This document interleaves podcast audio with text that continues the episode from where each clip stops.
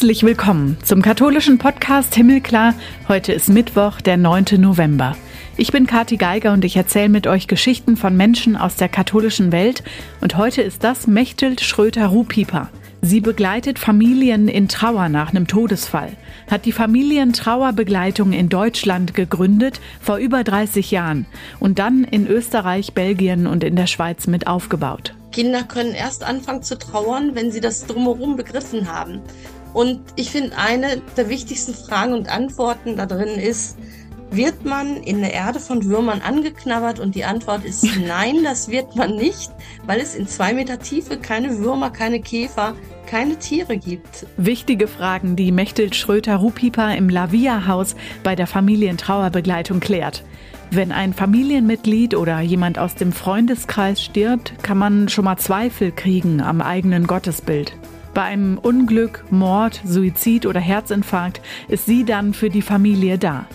Und wir unterhalten uns drüber, warum beim Himmel nicht die Wolken gemeint sind, wenn Jugendliche drüber sprechen, ein Prinzessinnenkleid für die Beerdigung des eigenen Vaters vielleicht passend ist und was St. Martin mit dem Teilen von Trauer zu tun hat.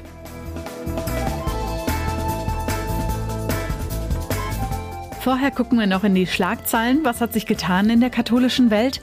Papst Franziskus war auf Reisen in Bahrain, einem kleinen Inselstaat zwischen Saudi-Arabien und Katar, von Donnerstag bis Sonntag. Und das, obwohl er wegen seiner Knieschmerzen im Rollstuhl unterwegs war.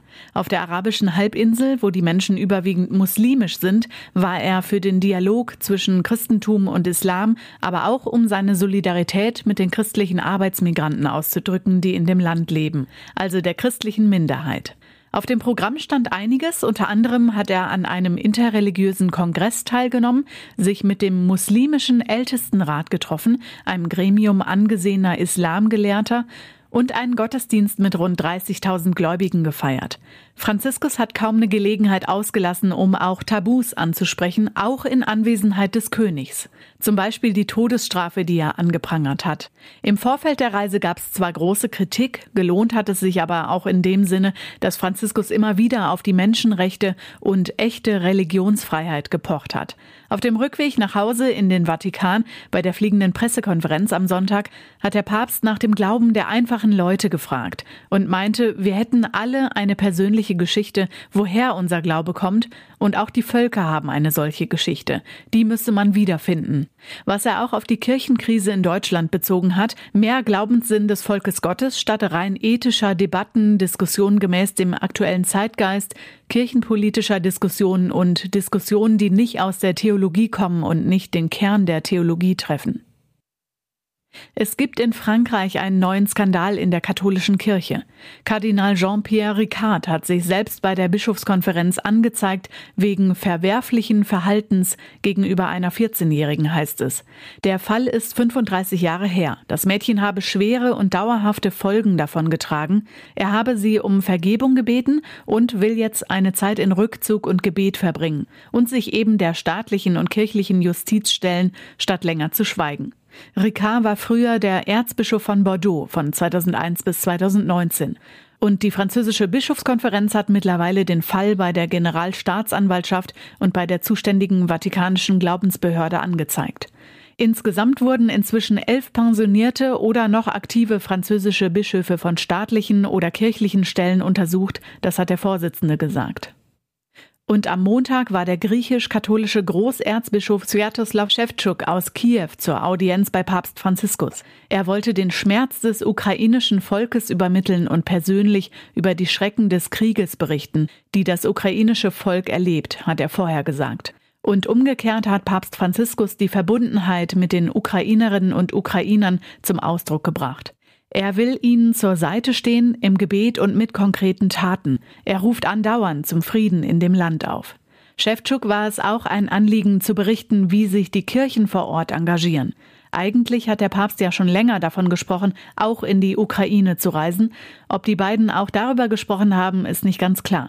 Schewtschuk wünscht sich jedenfalls eine Papstreise nach Kiew. In seinen täglichen Videobotschaften zur aktuellen Situation in seinem Land ruft er immer wieder zu Gebeten dafür auf. Spekuliert wird in Rom zurzeit wieder Dollar darüber, ob das möglich wird.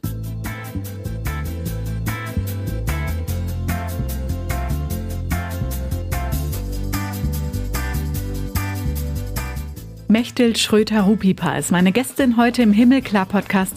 Sie macht Familientrauerbegleitung in Deutschland, da hat sie es auch gegründet und dann in den Nachbarländern mit aufgebaut. Hallo Mechtelt, Hallo Kati. Du arbeitest im Lavia-Haus, eine Praxis in Gelsenkirchen.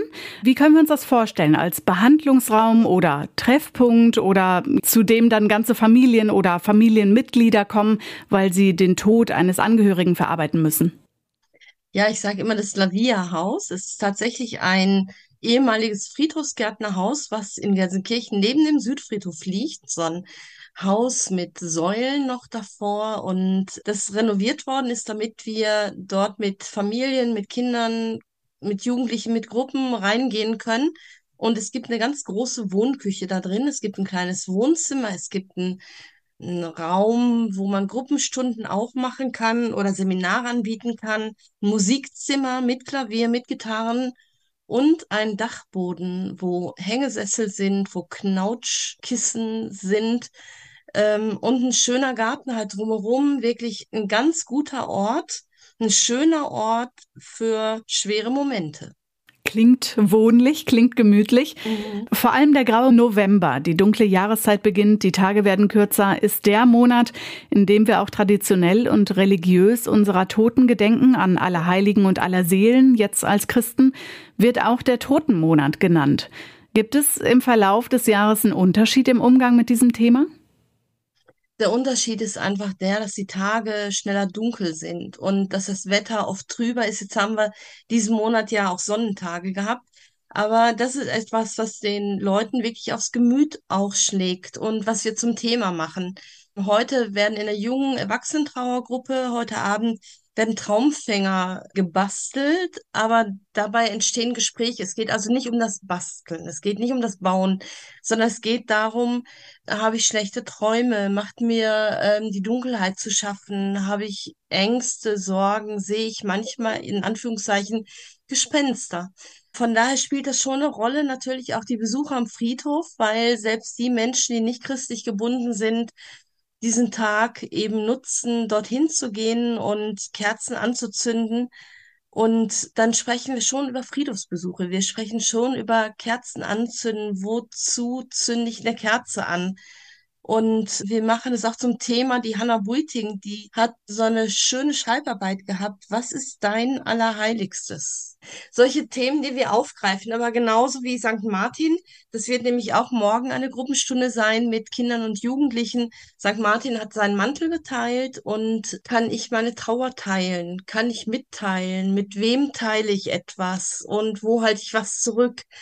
Wir werden Brezeln essen, wir werden Kakao trinken und wir werden darüber ins Gespräch kommen und dann so Lichtertüten gestalten, wo wir Lichtmomente draufschreiben, also gute Momente, die wir in der traurigen Zeit schon erlebt haben, was wir schon geschafft haben. Solche Dinge, die dann in diese Jahreszeit tatsächlich auch mit Laternen besser reinpassen wie mitten in den Sommer. Du hast vor über einem Vierteljahrhundert die Familientrauerbegleitung in Deutschland gegründet und sie dann ja auch in unsere Nachbarländer gebracht. Österreich, Belgien und Schweiz hast du sie mit aufgebaut. Warum ist diese Begleitung wichtig? Wie unterstützt du Familien? Mm, angefangen habe ich damit, dass ich nach meiner Kindergartenleiterinnenzeit von der Caritas im Bistum Essen angefragt wurde, mit einem Priester gemeinsam religionspädagogische Fortbildung für Erzieherinnen anzubieten. Und da bin ich damals vor über 30 Jahren gefragt worden, ob wir nicht was zum Thema Trauer machen. Und so bin ich da reingekommen, weil es im Grunde eine Auftragsarbeit war. Um dann in der Entwicklung plötzlich zu merken, wie wichtig das Thema ist, wie spannend das Thema ist. Und zu merken, wir werden von klein an groß und uns wird diese Fähigkeit, trauern zu können, aberzogen. Und es ist eine Notwendigkeit. Also es kann Not wenden, wenn wir trauern können. Wir haben diese Gabe mit auf die Welt bekommen. Und das abzuerziehen, das ist genauso dramatisch, wie wenn ich Freude aberziehe. Wenn ich sage, traurig darfst du sein, aber du darfst dich nicht freuen. Ich bin heute Morgen auf dem Friedhof bei einer Beerdigung gewesen und da gab es folgende Szene. Eine Oma ist mit ihrem kleinen Enkelkind ungefähr ein Dreivierteljahr dort. Das Kind ist im Kinderwagen. Die Oma hängt ihre Tasche an den Griff Dadurch bekommt der Wagen Ungleichgewicht und kippt nach hinten um. Es ist nichts Dramatisches passiert, aber das Kind hat sich fürchterlich erschreckt, die Oma auch, alle drumherum auch. Das Kind weint und die Oma sagt zu dem Kind, ist doch alles gut, ist doch alles gut, ist doch alles gut. Und damit fangen Wahrnehmungsstörungen an, denn es war nicht gut. Da ist der Wagen umgefallen und eigentlich hätte die Oma sagen müssen, ach mein kleiner Schatz, das war aber ein Schreck für dich und für mich das wird wieder gut. Aber nicht, es ist gut, ja? Das Kind merkt, mhm. es ist nicht gut. Die Oma sagt, es ist gut. So geht das von klein an los bis ins Erwachsenenalter. Und deswegen ist es so wichtig, Familientrauarbeit anzubieten, um Dinge wieder ins Gleichgewicht zu bekommen und Familien zu ermutigen, miteinander auch ins Gespräch zu kommen, sich nicht zu schämen für ein echtes Gefühl. Eben, es ist ja gerade in Europa, in Deutschland eher so ein Tabuthema. Also man weiß vielleicht auch ganz oft gar nicht, wie man damit umgehen soll. Ähm, man ist nicht so ganz unbefangen. Mit dem Tod wird aber ja ganz unterschiedlich umgegangen, gefeiert, mit großen Zeremonien, bunt, wie in Mexiko beispielsweise, mit vielen Ritualen auf der ganzen Welt. Bei uns aber ja dann doch eher ist nicht ein Thema, worüber wir jeden Tag sprechen oder nachdenken. Warum wäre das wichtig? Wieso sollte man das deiner Meinung nach besser mal ändern? Es ist wichtig, weil Tod einfach ein Teil von unserem Leben ist, so eine Facette einfach davon ist. Und Tod oder überhaupt Verluste lösen eben in der Regel Traurigkeit aus. Und wenn wir es an dem Tod nicht üben, dann können wir das oft nicht übertragen auf andere Verluste. Zum Beispiel ist das Thema Scheidung ein großes Thema in Deutschland und auch in allen Nachbarländern aber wir haben keine Rituale dafür entwickelt. Und wenn ich gar nicht weiß, warum ich denn Tote wasche, viele Leute sagen aus hygienischen Gründen, und das ist ja so ein Quatsch. Als mein Vater gestorben ist, da war mein Vater sauber. Und er wird gewaschen aus ähm, spirituellen Gründen, aus religiösen Gründen, weil ich das nochmal begreifen kann.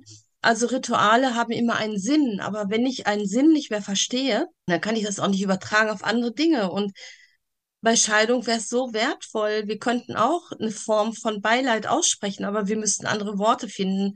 Wir dürften Gesten da haben, aber vielen Leuten ist noch nicht mal bewusst, dass das auch Trauer auslöst und manchmal sogar eine größere Trauer, wie wenn jemand gestorben ist. Wie sieht die Begleitung dann jetzt aus von beispielsweise einer kleinen Familie, die haben einen Angehörigen verloren oder eine Angehörige?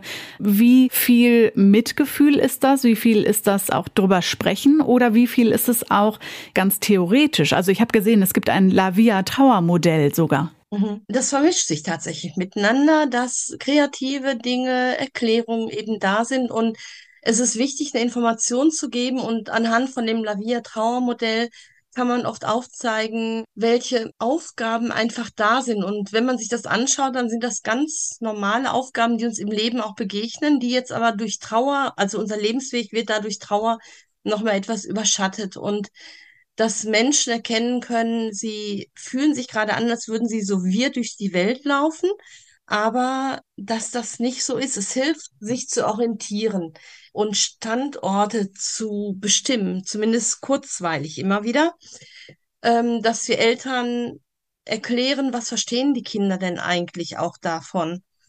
Dass ich letztens einer Mutter erklärt habe, dass der achtjährige Sohn jetzt gerade erst beginnt zu begreifen, dass der Papa wirklich nicht wiederkommt und dass er aber das endgültig erst in der Pubertät begreifen wird, weil das hat nichts mit der Intelligenz, sondern mit einer Hirnreifung, mit einer Entwicklung zu tun. Mhm. Dass wir Eltern Mut machen, Kinder mitzunehmen zu der Beerdigung oder dass wir Mut machen, auch zu einer Aufbahrung eben hinzugehen und dann gemeinsam überlegen, was könnte man vor Ort machen. Bei einer Aufbahrung haben wir letztens auch so kleine Musikinstrumente mitgenommen.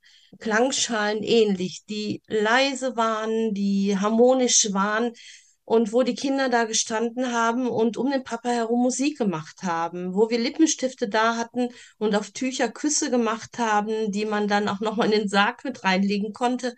Und in aller Traurigkeit war so viel Liebe da und so eine Unbeschwertheit eben.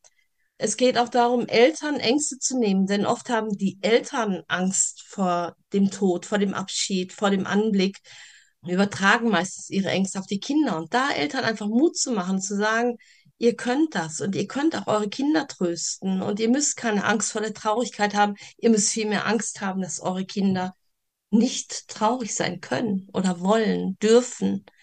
Und wir machen Elterngespräche vor dem Sterben. Aktuell haben wir eine Familie, wo der Vater sich meldet und sagt, die Frau wird sterben, sie wissen es jetzt und es wird auch nicht mehr lange dauern. Und die fünfjährige Tochter weiß es noch nicht. Sie möchten gerne von uns Unterstützung haben.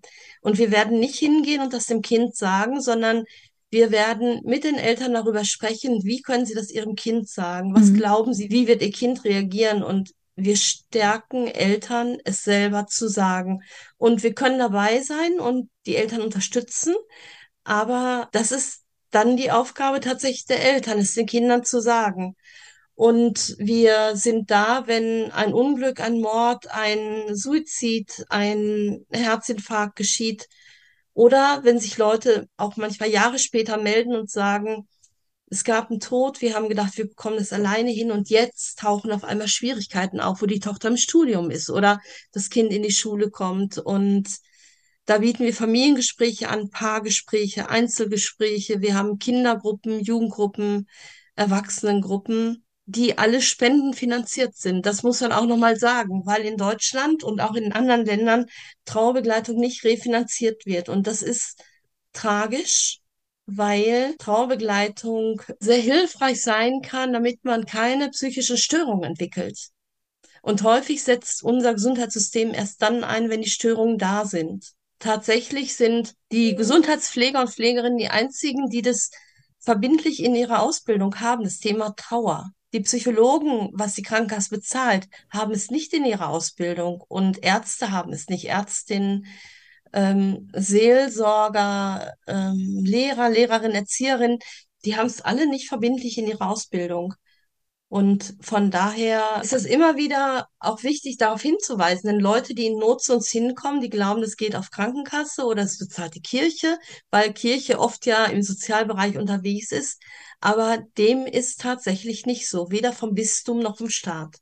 Ich möchte noch mal kurz darauf zurückkommen. Deine Idee ist also schon auch die Jüngsten in der Familie dann mitzunehmen zur Beerdigung und gar nicht erst zu verschonen davor, dass ein Familienangehöriger gestorben ist. Ja, ganz genau. Auch das war heute Thema auf der Beerdigung, so in so einem Nebengespräch. Wir nehmen die Kinder erst ab acht Jahren mit und ich habe gesagt, ihr dürft die Kinder in jedem Alter mitnehmen, weil wenn sie klein sind, können sie noch gar nicht zwischen tot sein und weg sein unterscheiden nehmt die Kinder in jedem Alter einfach mit und erst recht, bevor ihr selber gestorben seid, damit ihr als Eltern, als Großeltern den Kindern das noch beibringen könnt. Ja, das ist wichtig in jedem Alter, weil wir wissen auch nicht, in welchem Alter uns zum ersten Mal es vielleicht heftig treffen kann. Du schreibst auch Bücher genau zu dem Thema und äh, also über Trauer und Tod. Zum Beispiel Geschichten, die das Leben erzählt, weil der Tod sie geschrieben hat. Ein anderer Titel, der mir besonders gefallen hat, ist Geht Sterben wieder vorbei? Sind das so typische Fragen, mit denen Kinder sich beschäftigen in so einer Situation? Ja, tatsächlich. Das sind in dem Bilderbuch, das ist so ein Sachbilderbuch, es wird eine Geschichte erzählt und es gibt ganz viele Fragen drin, sachliche Fragen, emotionale Fragen mit sachlichen Erklärungen. Und es sind Fragen von Kindern, aber es sind auch Fragen von Eltern, die diese Fragen von den Kindern fürchten oder diese Fragen bekommen haben und nicht beantworten können und wo dann eben erklärt wird, warum wird ein Toter gewaschen, wie tief ist ein Grabloch, wie viel Asche bleibt übrig im Krematorium, wie heiß wird so ein Ofen. Da zucken manchmal Eltern zusammen, weil es dann ja um die Oma geht, um die Mutter der Mutter zum Beispiel. Aber Kinder können erst anfangen zu trauern, wenn sie das drumherum begriffen haben. Und ich finde, eine der wichtigsten Fragen und Antworten da drin ist, wird man in der Erde von Würmern angeknabbert? Und die Antwort ist nein, das wird man nicht, weil es in zwei Meter Tiefe keine Würmer, keine Käfer, keine Tiere gibt. Und das finde ich, ist auch ein ganz wichtiges Wissen. Ja, auf jeden Fall. Und trotzdem ist das ein Thema, wo wir denken, wir dürfen gar nicht so viel Humor an den Tag legen, oder? Ja, ähm, das denkt man, so, so macht man das, wird dann oft gesagt. Aber im Grunde ist es so, wenn unser Herz voll ist mit Trauer, dann passt auch nicht so viel Humor rein. Aber wenn ich die Traurigkeit rauslasse, wenn ich mein Herz ausschütte im wahrsten Sinne des Wortes durch Wein, durch Reden, durch Beten, durch Bewegung, dann passt auch wieder Mut, Zuversicht und auch Humor eben da rein. Und auch da muss ich nochmal sagen, von wegen, das macht man nicht. Das sind so so Regeln, wo man fragt, wer ist denn der Richter darüber? Wer ist denn eigentlich der Bestimmer? Ich war auf einer Beerdigung, da hat sich das Mädchen für die Beerdigung von Papa ganz schön gemacht und sie hat ein blaues Prinzessinnenkleid angezogen und sie hat eine Krone aufgehabt. Und das hat mich so berührt, weil viele hätten gesagt, das macht man nicht, aber dieses Mädchen hat sich schön gemacht für Papas Beerdigung und wo ich so denke, ja, wie wundervoll für diesen Papa und wie wundervoll von der Mama, das zuzulassen. Welche vielleicht auch amüsanten Erfahrungen hast du denn gemacht in dem Zusammenhang? Hm. Also eine, die steht auch in dem Buch drin. Ich habe von Manuel Neuer ab und zu Autogrammkarten hier und ich bin in eine Familie geholt worden, wo die Oma gestorben ist. Und die Enkelkinder, die wollten nicht darüber reden, auch nicht mit der Mutter. Und die Mutter hat mich dann dazu geholt und ähm, hat gesagt, die wollen mit dir gar nicht reden, aber ich brauche einfach deine Unterstützung. Und ich habe gefragt, was mögen die Jungs denn gerne eigentlich? Ja, die sind beide Fußballfans vom BVB und von Bayern. Und dann habe ich gesagt, vom BVB habe ich keine Autogramme. Ich komme selber von Schalke her. Ähm, aber ich habe gesagt, von Manuel Neuer, dem Nationaltorwart und Bayern-Torwart, das passt ja ganz gut. Und habe dann mit den Jungs gesprochen und habe gesagt, eure Mutter hat gesagt, ihr wollt eigentlich nicht drüber reden, aber ähm, die hat auch gesagt, ihr seid Fußballfans und ich habe euch von Manuel Neuer Autogrammkarten mitgebracht, weil der Manuel, der war schon mal bei uns bei Lavia und hat selber auch darüber geredet, wie geht er denn mit Traurigkeit, mit Krisen um. Und hat damals gesagt, ich weiß jetzt schon, wenn mein Opa stirbt, dann werde ich Rotz und Wasser weinen. Und die Jungs waren überrascht darüber, haben sich gefreut und haben sich auf ein Gespräch eingelassen. Und nach dem Gespräch sind sie in den Hof gegangen zum Fußballspielen mit den Freunden, haben die Autogrammkarten mitgenommen und die Mutter rief abends an und hat gesagt, Weißt du, das muss ich dir sagen. Also der älteste Sohn, der kam wieder hoch und hat gesagt, boah Mama, als wir runtergegangen sind, da hatte Tom, der mit uns mitgespielt hat, der hat die Autogrammkarten gesehen und hat gesagt, boah, ich freue mich schon, wenn meine Oma auch mal tot ist, dann soll die Frau von der Trauerbegleitung bei mir auch vorbeikommen. genau. So, solche Situationen ja. erlebt man dann doch auch, ne, in dem Zusammenhang als Erwachsener zu packen, zu verstehen, zumindest verstehen zu wollen, was da passiert, dass der Mensch eine Lücke hinterlässt, der gestorben ist, ist ja schon schwierig. Was ist anders beim Umgang mit dem Tod, wenn es Kinder und Jugendliche betrifft? Du hast vorhin schon gesagt, man ist vielleicht vom, von der Auffassungsgabe vom Gehirn einfach auch noch nicht so weit. Wenn wir mit Kindern und Jugendlichen zusammensitzen, dann geht es immer wieder darum, dass wir für uns durch die Ausbildung ja auch wissen, wie ist ungefähr das Verständnis und dass wir Fragen stellen, mit den Kindern darüber ins Gespräch gehen und wir arbeiten proaktiv. Wir warten nicht darauf, dass die Kinder von sich aus reden, denn die haben oft gelernt, man redet nicht darüber oder sie haben oft keine Worte dafür. Fünfjährige Kinder wissen manchmal gar nicht, was Sterben ist, weil sie im Kindergarten kein Bilderbuch erlebt haben und zu Hause auch nicht. Und dass wir dann gucken, wie ist der Wissensstand, was verstehen Sie, welche Informationen geben wir, wo schauen wir, hapert es gerade dran? Gibt es bei Jugendlichen Schuldgefühle? Weil die sagen, wenn ich gewusst hätte, dass die Mama wirklich stirbt, dann hätte ich keine patzigen Widerworte gegeben, dann wäre ich lieber gewesen, dann wäre ich öfter da gewesen. Oder auch wenn Geschwister versterben. Und wir erzählen viel von anderen Kindern und Jugendlichen auch, damit ich mich abgleichen kann, damit ich plötzlich erkenne, oh, das ist bei mir auch oder das ist bei mir nicht und vielleicht auch zum Glück gar nicht, um darüber auch ins Gespräch zu kommen. Stellst du denn fest, genau an so einem Punkt wie dem Tod oder dem Verlust von einem Menschen spielt Spiritualität, der eigene Glaube eine Rolle? Ja, die meisten Kinder und Jugendlichen, auch wenn die gar nicht religiös geprägt sind, die sprechen vom Himmel und die meinen dabei nicht die Wolken. Das finde ich ähm, immer wieder interessant.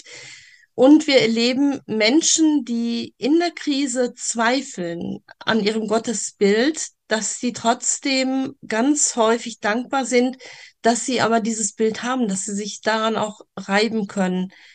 Ähm, dass viele Menschen tatsächlich viele Menschen auch die Zuversicht haben, dass der Verstorbene gut aufgehoben ist.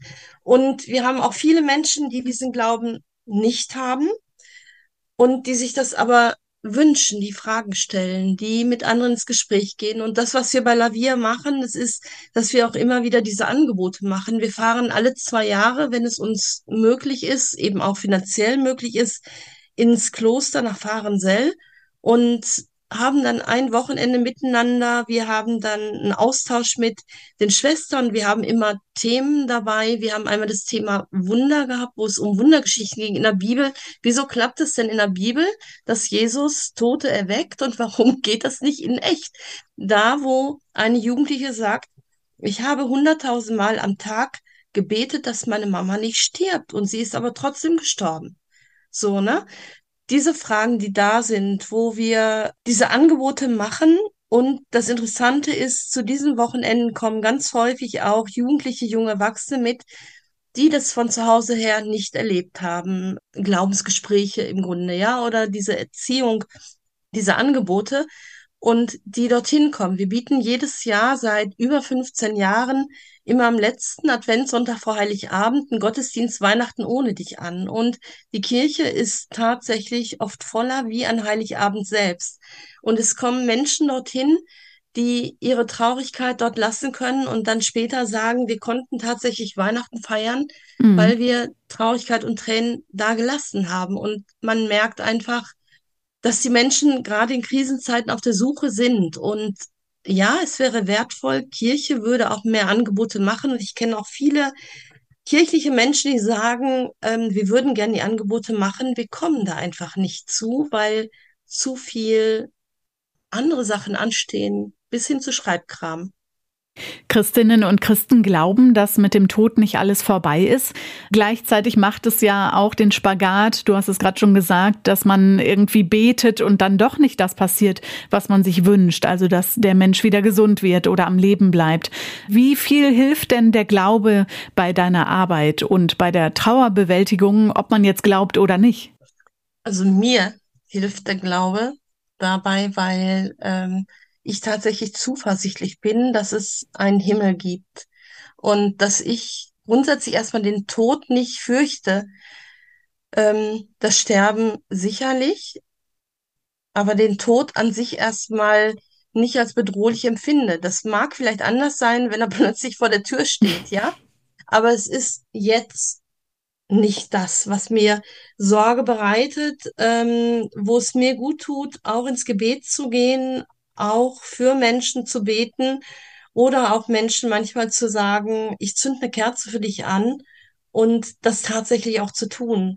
Für mich ist es schon so dieses Bild wie diese Geschichten Spuren im Sand, dass ich nicht davon ausgehe, dass Gott mich auserwählt, dass ich nicht sterben werde, ja, sondern dass ich einfach darauf vertraue, dass wenn mir was Schlimmes passiert, weil meinem Mann, meinen Kindern etwas geschieht oder mir eben, dass ich getragen bin und auch wenn ich das vielleicht gar nicht spüre, ähm, dass es vielleicht noch schlimmer sein könnte, dass meine Menschen drumherum getragen sind, das wünsche ich mir einfach. Aber dass es den Gott gibt wie den Schutzengel bei einer Versicherung, der sich vors Auto stellt und das Auto zurückhält, ja, das ist tatsächlich auch nicht mein Gott. Wie gehst du denn ganz persönlich damit um, dass du dich ja irgendwie auch dein ganzes Leben lang damit auseinandersetzt? Also zumindest seitdem du die Familientrauerbegleitung anbietest. Das ist eine Frage, die wird ganz häufig gestellt und die ist mir tatsächlich heute Morgen auch schon gestellt worden von einer Freundin. Ich gehe ja nicht in die Familien rein und steige in ein Drama mit ein, sondern ich gehe dorthin, weil die Familien nach Hilfe fragen. Das heißt, ich treffe immer wieder auf Menschen, die trotz schlimmen Dingen motiviert sind, etwas zu ändern. Und das ist auch ein Luxus in dieser Arbeit. Ich sag mal, ganz viele Lehrer stehen jeden Tag vor der Klasse, wo unmotivierte Schüler drin sitzen. Ja, und da denke ich, das mag oft auch gar nicht viel, viel leichter sein oder vielleicht sogar schwerer sein. Ich gehe in die Familie rein und denke nicht, oh Gott, das könnte auch mein Mann sein, sondern ich gehe rein und denke, die Kinder sind drei Jahre alt, sechs Jahre alt, zehn Jahre alt. Auf den Zehnjährigen müssen wir am meisten achten, äh, weil der am meisten versteht, der braucht die meiste Information und das dreijährige Kind, das braucht eine Sicherheit, ähm, das braucht vielleicht was zum Malen, mal etwas für den Papa. Ebenso, ähm, du darfst mit dabei sein und ich gehe im Grunde aktiv da rein und auch mit diesem Hintergrund, wir schauen, wie wir jetzt das Beste aus dem Schlimmen machen können. Es geht nicht um, um Schönreden, gar nicht, ne? das ist erstmal hilfreich. Dann ist es hilfreich, dass wir einmal im Monat Teamgespräche haben, dass wir Intervisionen haben. Wir haben ganz viele Fachleute bei uns im Team, die auf Minijob-Basis in der Trauerbegleitung mit dabei sind und wo wir gut im Austausch sind, wo ich für mich auch immer wieder gucken muss, wo ziehe ich mich auch mal zurück und mache etwas für mich. Denn immer nur mit dem Tod ja im Kontakt zu sein, das ist sicherlich nicht gut. Es braucht einen Ausgleich auch.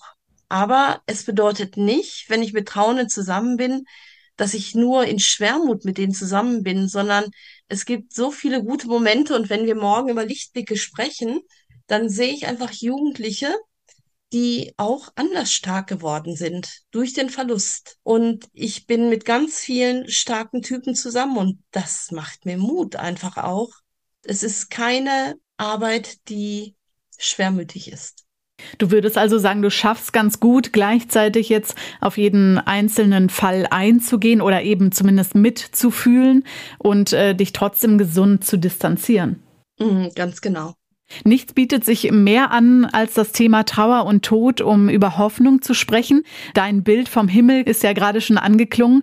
Genau das ist aber immer unsere letzte Frage. Was bringt dir Hoffnung, Mechtelt? Wenn ich jetzt bei der Arbeit bleibe, dann bringt mir Hoffnung, dass es so viele Jugendliche gibt, die ihre Freunde oder Mitschülerinnen mitbringen und sagen, hier ist auch was passiert und dass immer mehr von unten geschieht und dass ich dadurch, glaube ich, Gesellschaft verändern kann. Und es gibt mir Hoffnung für mein eigenes Altwerden, denn wenn ich eines Tages im Krankenhaus bin oder vielleicht im Pflegeheim, dann wäre das so wertvoll, wenn pflegende Menschen mich umgeben, die keine Angst vor Tod, Trauer und Sterben haben und mit mir deswegen würdevoll umgehen. Und da gibt es mir wirklich Hoffnung, dass ich merke, es spricht Jugendliche an und sie trauen sich, sich mit dem Thema auseinanderzusetzen, weil sie merken, dass sie richtig sind mit ihren Gefühlen. Danke für dieses Gespräch. Das ist eins von 174 Gesprächen, die wir im Himmelklar Podcast geführt haben. Und die anderen alle könnt ihr euch anhören unter Himmelklar auf sämtlichen Podcast-Plattformen. Auf himmelklar.de und das Gespräch zum Lesen gibt es jedes Mal auch auf katholisch.de und domradio.de. Ich bin Katharina Geiger. Macht's gut!